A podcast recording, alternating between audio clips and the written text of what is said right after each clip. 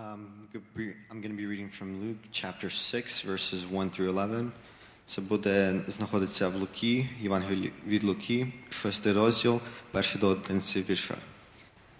І сталося, як він переходив ланаму, у суботу його учні зривали колосся та їли, розтерши руками. А деякі з фарисеїв сказали: нащо робите те, що не годиться робити в суботу? І промовив Ісус їм у відповідь: Хіба ви не читали того, що зробив Давид, коли сам зголоднів, та також ті, хто, хто були з ним? Як він увійшов до Божого дому і взяли хліб показні, який їсти не можна було, тільки самим священикам, споживав і дав тим, хто були з їм. І сказав він до них: Син людський, Господь і в суботі. І сталося, як в іншу суботу зайшов він до синагогу і навчав, знайшовся там чоловік, що правиця йому була всохла. А книжники та фарисеї вважали, що в суботу того не вздоровить, щоб знайти проти нього оскарження. А він знав думки їхні і сказав чоловіку, що мав суху руку: Підведись і стань посередині. Той підвівся і став. Ісус же промовив до них: Запитаю я вас, що годиться в суботу робити добро чи робити лихе, душу спасти чи згубити? І, позирнувши на всіх них, сказав чоловікові: Простягни свою руку. Той зробив, і рука його встала здорова. А вони переповнились лютістю і один з одним змовлялися, що зробити з Ісусом. Luke chapter 6, verse 1 through 11. On a Sabbath, while he was going through the grain fields, his disciples plucked and ate some heads of grain, rubbing them to, in their hands. But some of the Pharisees said, Why are you doing what is not lawful to do on the Sabbath? And Jesus answered them, Have you not read what David did when he was hungry? He and those who were with him, how he entered the house of God and took and ate the bread of the presence, which is not lawful for any but the priest to eat, and also gave to those who were with him? And he said to them, The Son of Man is Lord of the Sabbath. On another Sabbath, he entered the synagogue and was teaching, and a man whose uh, was there whose right hand was withered. And the scribes and the Pharisees watched him to see whether he would heal on the Sabbath, so that they may find a reason to accuse him. But he knew their thoughts and said to the man with the withered hand, Come and stand here. And he arose and stood there.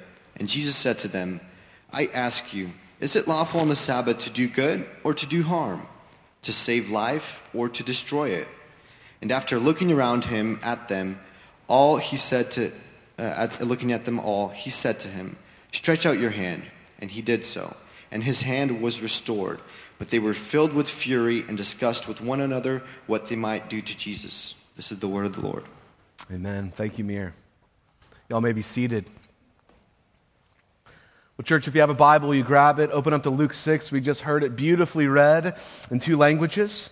Uh, that's the passage we are going to be walking through. If you're new with us, we're journeying through Luke's gospel. We find ourselves in chapter 6, and it's one of these familiar encounters between Jesus and the Pharisees. Uh, uh, the last few weeks, I've been talking about how we've been seeing these conflicts that Jesus is having with the religious leaders, uh, with the Pharisees, with the scribes, and with the teachers of the law. And uh, over and over in the Gospels, we're going to see the Pharisees criticize Jesus and the disciples on their practice and their observance of the Sabbath day.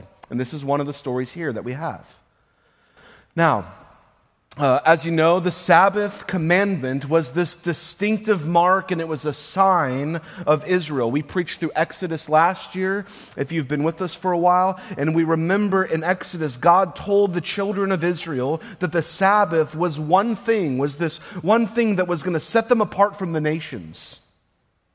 It had been given to them in the Ten Commandments as a blessing, as a gift, as a blessing from the Lord, not a burden but a blessing. And you remember uh, in Exodus, in the story, or if you're, if you're familiar with it, the children of Israel at the time were a nation of slaves and servants under Pharaoh. They'd lived in forced servitude for over 400 years in Egypt, a hard life forced to work, to do uh, the will and the decree of the Pharaoh. And through God's redemption, he brings them out of it. And so, for 400 years, however, their time and their space and their rest was not their own. It was someone else's determining what they did and how they did it with every single minute of the day. That was their lives. And at Mount Sinai, as God is rescuing and redeeming his people from the hand of Pharaoh, God said to them, his people, his chosen people, I'm giving you seven and a half weeks of mandatory rest. Seven and a half weeks. One day out of the week for rest. He said, You will not work for this one day. You will rest on this one day. You will not force anyone else to do work on this one day, and you will rest. And this, had a, this was a people who were in forced servitude every day of the year. Their time was not their own. They were commanded not to do work and not to force others to work. They had been a nation of slaves, and God, in His wonderful blessing and His wonderful heart toward His people, said, I'm giving you a day of rest seven and a half weeks in the calendar year to rest. Sabbath and rest and worship. And that day was full of these things. That day that they gave them was to be, yes, a day of rest. It was to be a day of worship. It would be a day that they would worship the one true God, and it set them apart. It marked them. It was a distinctive mark on all of the other nations around them when they would look in at God's people. When their neighbors saw them pausing from their work, when they saw them not putting their hands to the plow, they would notice that God's people were set apart and different as those who worshiped the Lord God, the God of Israel, the one that had given them the Sabbath day. In fact, the language of the prophets and Isaiah uses about the Sabbath um, is that, um, that God had sanctified them by the, giving them the Sabbath. He showed them that they were different. He was setting them apart. He was teaching them. He was sanctifying them from the other nations by keeping and observing this Sabbath day, this day of rest, one day a week. Well, if you know the story in the scriptures of God's people, uh, you know that they often did not do a very good job of keeping the Sabbath. One of, the, one of the, these important distinctive markers of God's people that they would rest from their work. Um, they didn't do a very good job of worshiping the Lord God on the Sabbath and even in other days. And we read even through Exodus, even just a few chapters after God gave them this wonderful commandment, they're worshiping idols and other gods and Israel and God's people all throughout their history were not keeping the Sabbath as you read through the scriptures. And Isaiah and Jeremiah and Ezekiel and other prophets came. And they would call the people of God back to what God wanted for them. They would call the people of God uh, back to the observance of the, the rest that God wanted for them. And so the scriptures are filled with stories of God's people and their failure to keep the Sabbath that the Lord had given to them as a blessing that they would rest and worship the one true God. And so Jeremiah tells us that God sent the children of Israel into exile in the year 586. If you can go back and read it, I don't have time to do it today. And he sent them into exile for 70 years because of their failure to keep the Sabbath. Wow.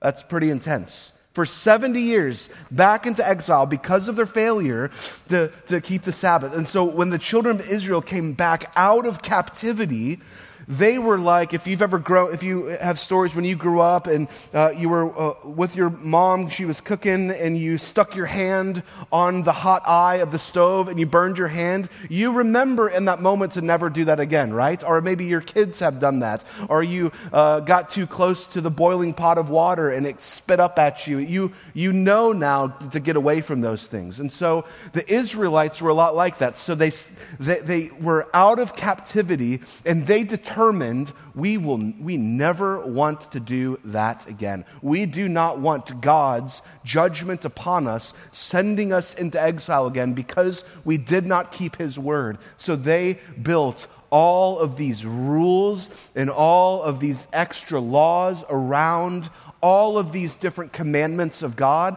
so that they would never break them.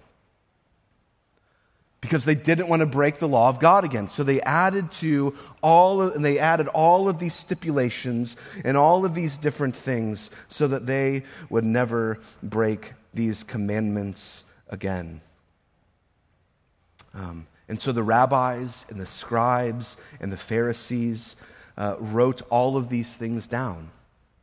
Uh, all of their oral tradition, all of these things, they, were, they wrote them down and they built walls around to protect God's people so they wouldn't fall into failure again and, uh, and, and not live up to these, these commandments that the Lord had given them. They didn't want to break the commandments. And so by the time Jesus is on the scene, when he's here in this story, there was an entire book of rabbinic teachings on the things they were not to do on the Sabbath day. And the Pharisees, in particular, this certain group of teachers, were very, very nitpicky and almost police like in making sure the observance of all of these things took place just right. And so they wrote down things like you cannot reap or thresh or winnow or prepare grain in a larger amount than you would find in a tiny fig on the Sabbath day. And if you did, you were at jeopardy of breaking these rules. And this sets the stage. This type of observance and this type of rules and this type of hedge around the law sets the stage for the story we just heard read in Luke 6 as Jesus walks in and the Pharisees confront them on them breaking what they would consider the law of God. Now, I say all that and we're like, whoa, geez, that is heavy handed. Let me just say, we live in a very different day. We live in a very different time than when Jesus did. Uh, we live in a very different mindset than the disciples did. We do not live in a time where people are scrupulous, like the Pharisees were, and nitpicky about the observance of God's law, especially the Sabbath. In fact, most of us, many of us in our culture, uh, it, we never even think about it. it doesn't even cross our mind. Not only are we not nitpicky, most of us just don't care. It's just not something that we talk about, that we think about, that we think really even matters. And so you may be thinking, like, how, like, what's going, like, this seems so not like the world that we're in and the things that we think about, but nevertheless, I think there is so much that we can learn about the Sabbath and about what the Lord wants from us as God's people today in this passage. And so I want us to be on the lookout for a few things, for three things. Number one, the first thing to be on the lookout for this passage is Jesus' message to the Pharisees is not that they have a slight overcorrection about their interpretation of the Sabbath. His message to them is that they had entirely missed the point. They missed the point altogether about the Sabbath day. So let's be on the lookout for that. The second thing that I want to look at in our time together is I want to look at the example that Jesus gives to us on what he does on the Sabbath. I think there's a lot we can learn about how Jesus keeps the Sabbath by reading what he does in these two examples that we just heard read. I think it gives us a wonderful guide for how we're to observe the Lord's day. And third, I want to ask the question that is asked in this passage and answer it with clarity is who is the Lord of the Sabbath? Because that church is the fundamental question of it all and the crux of this entire passage. Because if you understand that and you understand the answer to that question, almost everything else works itself out because you understand and you know and you worship the Lord of the Sabbath. So, this passage, Luke, he's recounting this hostile encounter. Uh, he's pointing something significant about our hearts and about the Lord's Day. 150 years ago, J.C. Ryle, an Anglican, he said this about the Sabbath day. He says, Our Sundays and how we use them is one of the most sure signs of our spiritual condition. Interesting. So, how do you use your Sunday? How do you think about the Lord's day today? Um, What's at the heart of the Lord's day for you? Who is the Lord of the Lord's day to you? Well, Luke here is telling us something that not only reveals something about the heart of the Pharisees and where they are misaligned, But I believe as Luke is writing this, he wants us to reckon in our own hearts and asks ourselves, sitting here today, as we encounter the Word of God, how do we engage the Lord's day? What do we do with the Lord's day? So, uh, let's look, uh, first of all, at Jesus, what Jesus says about the fundamental problem uh, with the Pharisees' as approach to the Lord's day. So, we, we're given two stories here. One where Jesus' disciples are hungry. That's the first story that sets up at the very beginning of Luke 6. And so they're ministering on the Lord's day, Jesus' disciples. They're walking through this grain field, as is read at the beginning of Luke 6, as we heard read. And they walk through it, they pick one of the grains, the heads of the grain, and they eat it. Or they rub it together, and then they eat the grain. now, uh, first of all, just a quick note this wasn't stealing. They weren't like walking around stealing from these farmers. This was specifically allowed in the law of God that should there be excess in the grain fields, if you were poor and you were hungry and you were walking through the fields, you could take uh, from the farmer's field and you could eat for sustenance. Uh, it was part of God's law that they would care for God's people uh, as you were walking through this. So the, the Pharisees don't, interestingly, accuse them of stealing. What the Pharisees accuse the disciples of Jesus of doing is breaking the Sabbath. He said, You're picking grain and you're rubbing it together, which equaled in their book of the law, like that, all the things they built around the law of God. It's like you breaking off that piece of grain, rubbing it together in your hand, dusting off the excess, and eating the grain equaled winnowing, threshing, and storing it, even though they were storing it in their belly. So he said, You're breaking the law. You're breaking the Sabbath law. Now, you need to know there is no such law in the law of God, in Moses' law. It is their interpretation of how Moses' law is to be applied in this particular situation, according to the teachings of the rabbis. And all of these things, maybe you're familiar with uh, uh, Jewish tradition, their Jewish books, is, is written down and recorded in something called the Mishnah. And the Pharisees, just on this one particular matter of keeping of the Sabbath, had 39 categories that could not be done in regards to the Sabbath. 39 categories. And each category had hundreds of subcategories that could not be broken in terms of keeping the Sabbath. Hundreds of rules written down so that God's people would not break the Sabbath. And it's all written down, and they, and they scrupulously made sure that the people were not falling into anything that they thought would constitute any kind of work. And so, what we have immediately right here that is, uh, is the conflict, is the Pharisees' interpretation of God's word, is set over and against Jesus' interpretation of God's word. And you have the Pharisees accusing the disciples of the Lord Jesus Christ of being Sabbath breakers. And then you have another story that we're given the story where Jesus heals this man whose hand is withered. And the Pharisees have a law about that as well. The Pharisees said it was okay to heal someone in the Mishnah, uh, to heal someone who is in danger of dying on the Sabbath, but you could not uh, heal them if they weren't in danger of death. That would be work.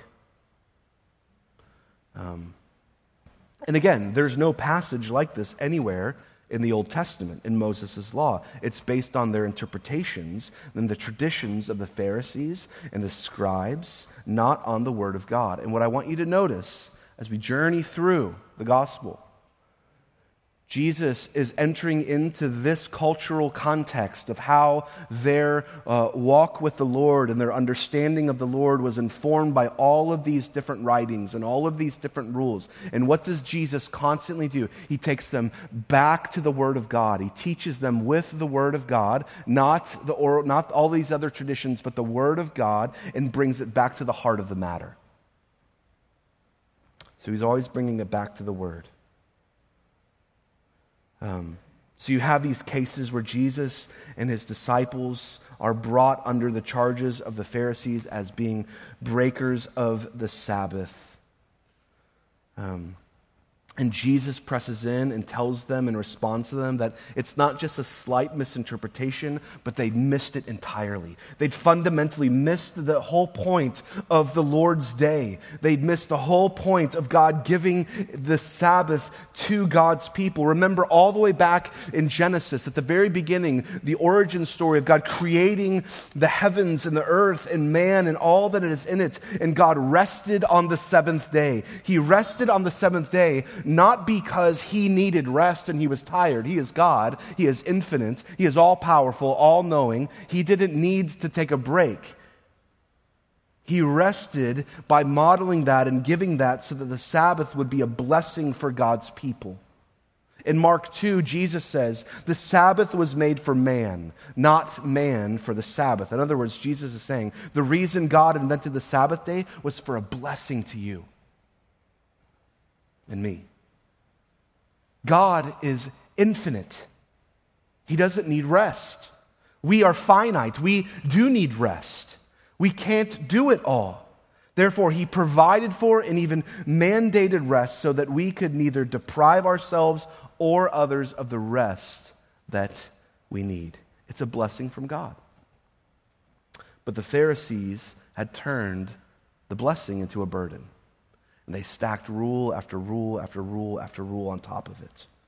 And they missed the fundamental point of what the Sabbath was all about. Now, remember, uh, a lot of times we, when we read these or we hear these, we kind of, it's hard for us to get into the context of what's going on in the story. This is an agrarian society that these words are being written to. These are an agrarian people that Jesus is teaching to, meaning they're farmers. Most of them farm for a living to make uh, their living, to have enough food to eat. And so, pausing from your work one day of seven was doing a lot of things and making the, the why of why you would do that loud and clear. First, it would declare who your allegiance is to. In an agrarian society, when you're working directly resulted in your eating, stopping working, meaning I might not have enough food. So, whoever you are stopping working for must be very important. Must be very important. And it sends a message to everyone around them, to their family, to their friends, and to the other nations, that we serve a God and His word holds and it matters. Secondly, um, it tells of who you trust in in this farming society where your working is directly correlated with your eating, to stop working means I trust the Lord to provide for me. I can pause. I can rest. He will provide for me. He has what he has enough for me. I can cease from the work of my hands and I can trust in the one true God to provide all of my needs and all of my sustenance and all of the things. I don't have to keep laboring and keep going and be in fear because He is a good God and He will provide for me and I trust Him. And third, the Sabbath does is it allows you to loud and clear declare that God is more important than any blessing that we enjoy on earth even that which we produce with our hands. And for these people, even food itself.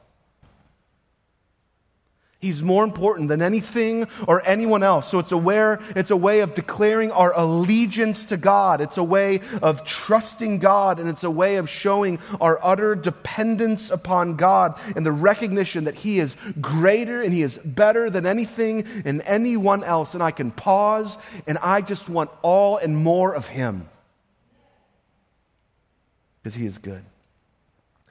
And the Pharisees had missed that fundamental point. And they turned that blessing that God had given his people into a burden. Jesus will later have a lot to say about uh, what his burden is like. It's, his yoke is like. It's easy and it's light.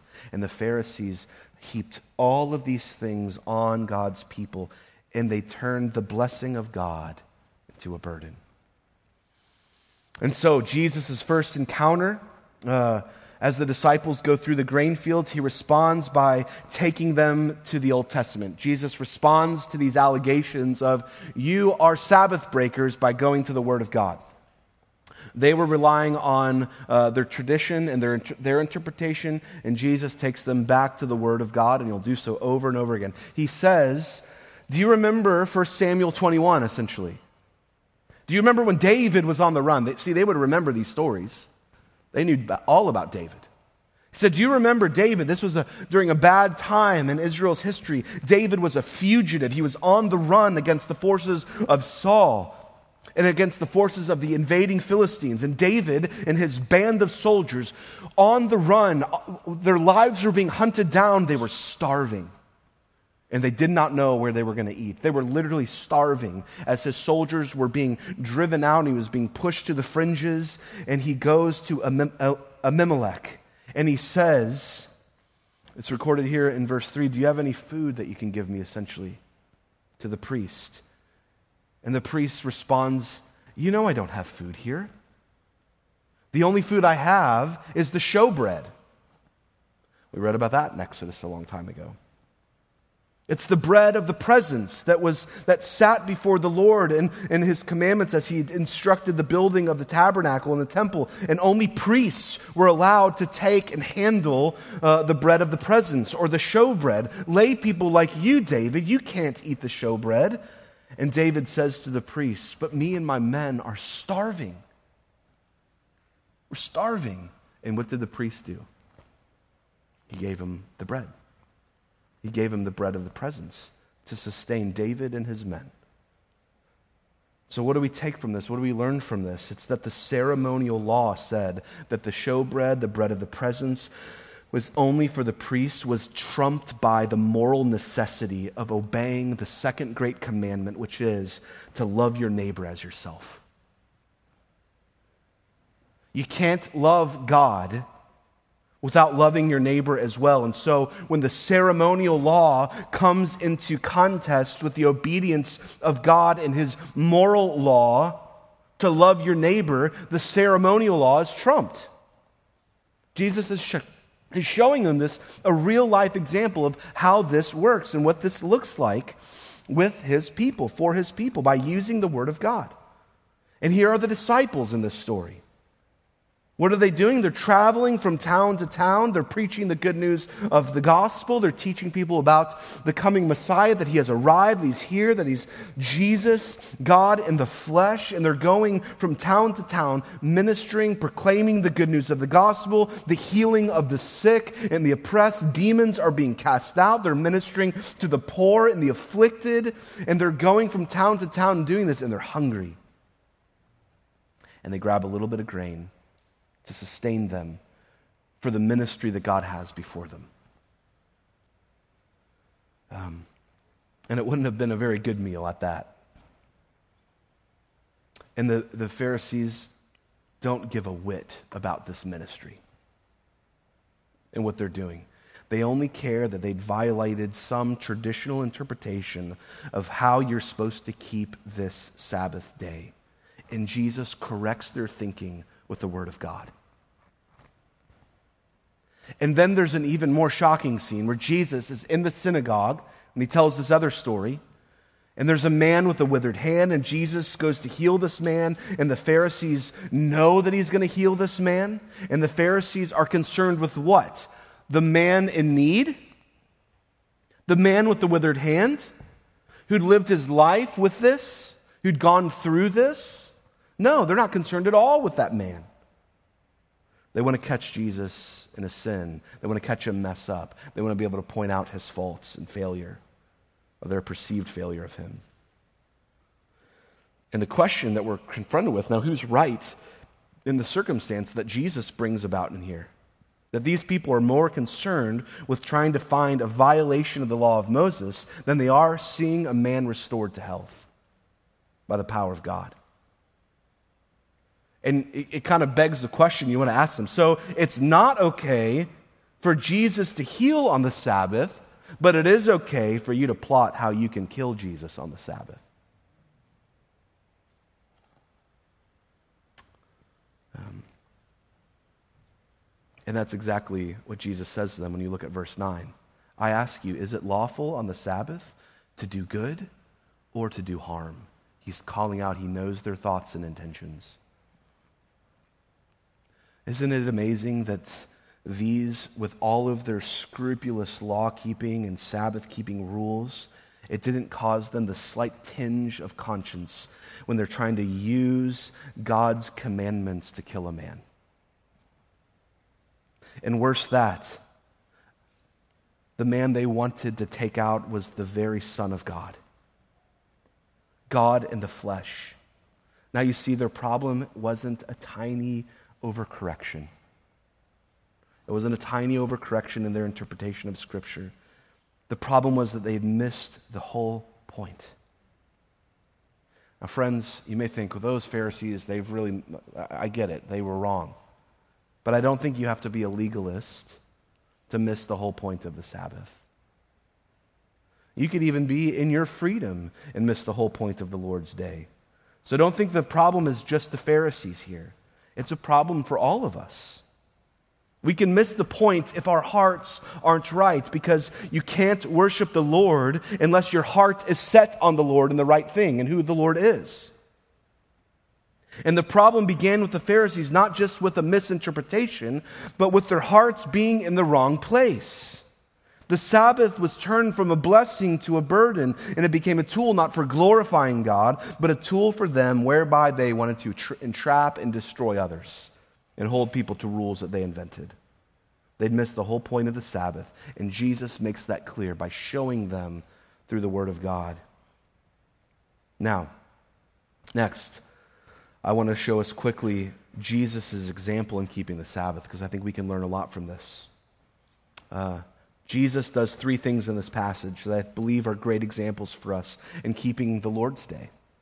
It's something we should think about. Well, how is, how is the Lord asking me to keep his day? The first thing you'll notice in verse 6 says this On another Sabbath, he entered the synagogue and was teaching. This was Jesus' normative, normal pattern. On the Sabbath day, where is Jesus? Where does he find himself? Where do we find him? He is in corporate worship with God's people. In church, I would argue that that's where we ought to be every Lord's Day, is with God's people hearing the word of God, the teaching of Christ, that our hearts and minds may be transformed by it and we would be with God's people in community. And I think when doing so, we're following in Jesus' great example because this is where Jesus is on most every Sabbath day.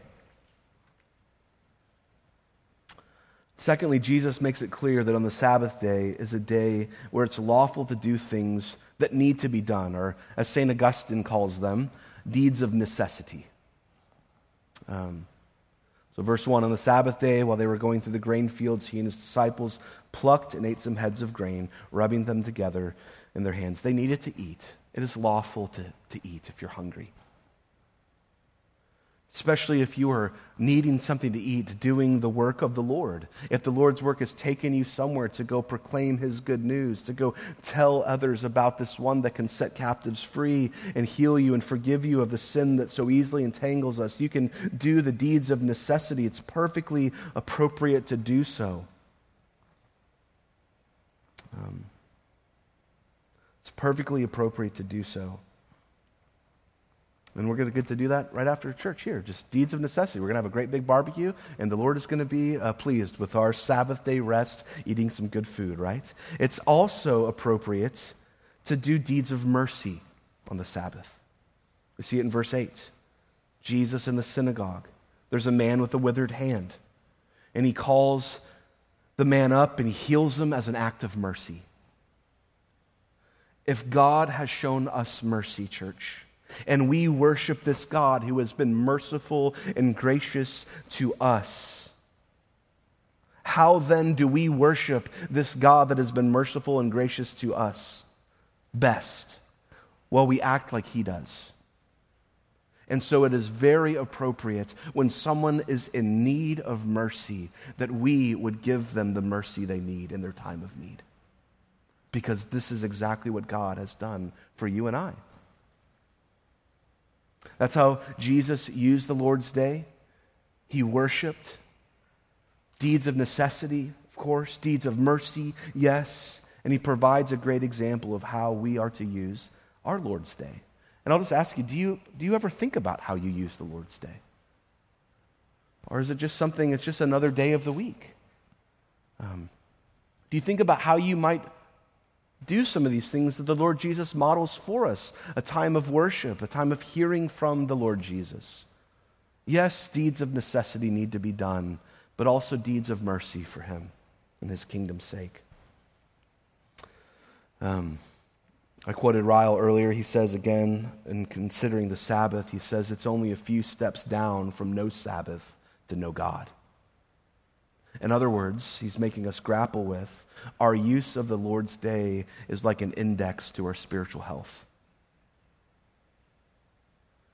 Is your Lord's day caught up in worship, or is it caught up in other things? I think Jesus' example is instructive to us as God's people, as his children.